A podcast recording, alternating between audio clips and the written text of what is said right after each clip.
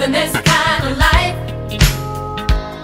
It gets sweeter and sweeter day by day. Yes, it does. Living this kind of life. Hello there, and welcome to Kingdomizing Your World. What comes to mind when you think of an emotionally unhealthy person?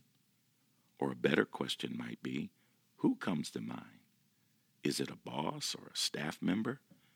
Is it a member of your family or one of your close colleagues? Is it the worship leader or maybe it might be the pastor who's become chronically angry and controlling, aggressive? Maybe they've become avoidant and inauthentic and passive.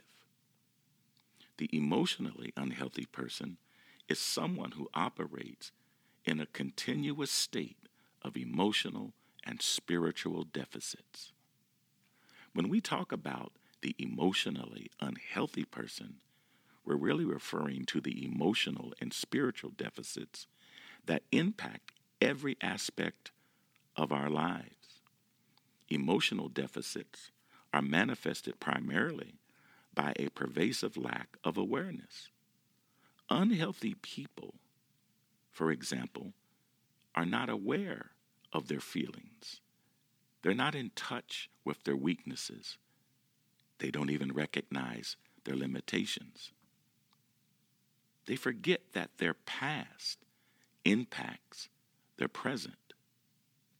Spiritual deficits typically reveal themselves in too much activity.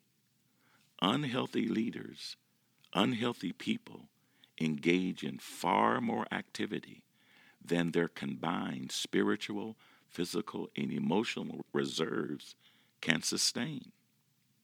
They give out for God much more than they are allowing themselves to receive from God. They serve others in order to share the joy of Christ, but that joy remains seemingly elusive for themselves.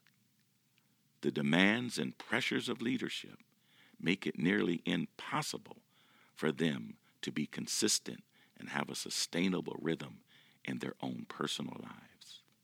The constant demands and pressures of being in place and performing and making sure everyone else's cup is full can blindside us to the place of being honest and being able to say, My own cup is empty. Not too long ago, I received a call about one o'clock in the morning from a leader that said to me that I feel dry. I feel like my spirit is as dry as the Mojave Desert. I want to say to you ministry, leading people, running a business can make you suicidal if you're not careful. I'm going to go on to say this it's not if you're going to need to take a break, it's not if you're going to need to call out for help sometime, it's when. Barna says, and this is pre pandemic stats, that 1,700 pastors are leaving the pulpit on a monthly basis. Many of them have been so frustrated that they're leaving the church altogether. I've had questions with many pastors and leaders around the country and around the world, and these are some of the things that have come out during times of personal counseling with them. I want to be a better leader. I'm open and eager to learn, but I don't know where to start. I know something's not right. I feel like it's only a matter of time before something big begins to happen. I can't go on this way. I've hit a wall and I need help to make sense of what went wrong so I can get back on my feet and be a better leader. I'm stuck in this environment. I can't change. I'm in a mid level leadership situation, but it's become negative. I feel powerless to change it. I'm doing the best I can, but I'm not having an impact. I've hit a wall and I'm running programs, but I'm not changing lives. I feel like I've plateaued. Maybe I'm just stagnant.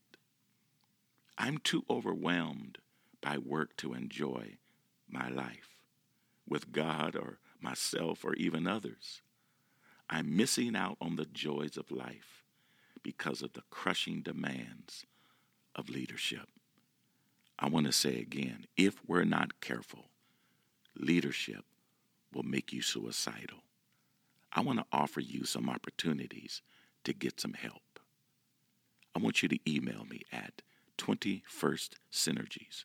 That's 21st Synergies at gmail.com. Let's restart. Let's refresh. Let's push the reset button. You can live again. Living this kind of life. Gets sweeter, sweeter day by day. Yes, it does.